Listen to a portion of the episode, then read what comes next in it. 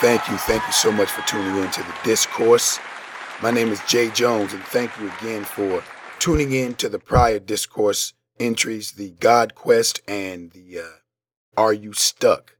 Are You Stuck seem to resonate, and uh, I think it's, it's a sign of the times right now. So I wanted to kind of continue to deal with some of the issues that some of us are facing right now because of the times that we live in. We are knee deep in a period of a massive awakening, I believe.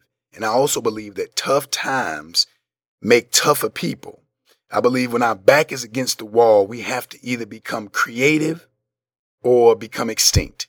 And in order to become creative, we've got to recalibrate what we value. We've got to move away from the consumption and the external gratification and focus more on the internal and the internal gratification. And, uh, and one of those things I think is very important to evolve in order for our problems to begin to solve is where are we with our skill set? You know, what is in our toolbox? I think that's very important for the days and the times ahead of us. Now, most successful craftsmen, artists, or just about anybody who has achieved any level of accomplishment has done so in large part due to the tools that they use, whether it's a jump shot that Michael Jordan employed or whether it's uh, the brilliance of uh, Bill Gates. He uses a variety of tools. We all have an abundance of tools within us, and it's our responsibility to be able to cultivate those tools. Now, if anyone is serious about fulfilling their life's passion, they must acquire, cultivate, and ultimately activate their God given ability to use the tools presented throughout life's journey to reach our destination, which of course is our destiny. Now, when we are babies, we begin to show a liking or an affinity for certain things. Our developing minds are greatly influenced by our environment and our external influences. We begin to acquire certain tools and a basic understanding of how to use those tools to help us get what we want and what we need.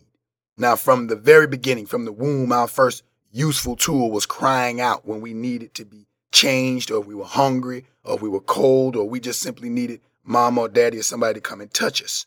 We knew that tool, that crying out would certainly get us the attention that we needed. Now, as we grow older, we begin to use our vocabulary, our words as our most important way and most useful tool of communication. Now, it is important, it is of the utmost importance for us as adults to create a variety of words to place into our proverbial toolbox because these words will be our means of communicating our thoughts, our ideas, and to be able to communicate what it is we want others to do for us. Now, as we move through life, we are faced with a myriad of challenges. Each challenge or apparent setback is a veiled setup for the cultivation of your new tools.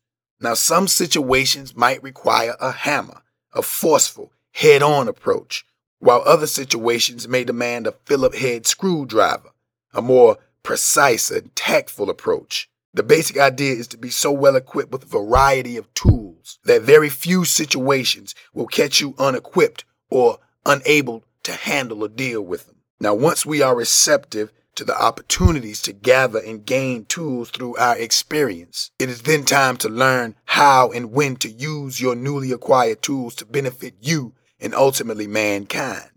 What good is having the latest, state of the art, most advanced tools at your disposal and have absolutely no idea what to do with it? Without the proper wisdom and knowledge, the best equipped person is useless to himself and the world.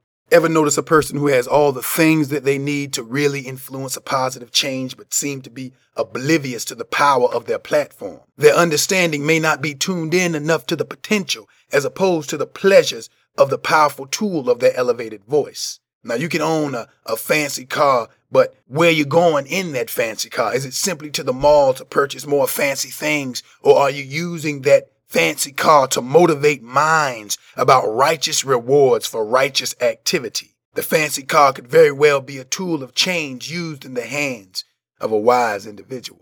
It is essential that we surround ourselves with folk who help us maintain our hope and support the development and cultivation of our new tools. As we gather and gain the tools we need to succeed in our quest to save ourselves and mankind, There will come a time when we will have to activate our newly cultivated tools.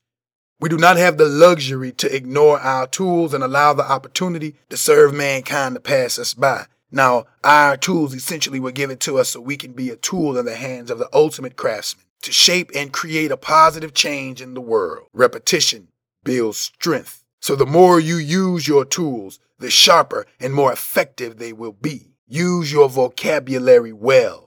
Exercise well. Eat well. Rest well. Read more about the things you're interested in. Research everything you do not understand.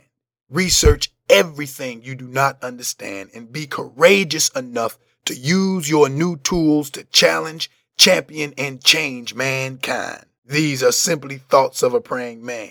I pray that these words will help you sharpen a few of your tools, reclaim your thoughts, and release your potential.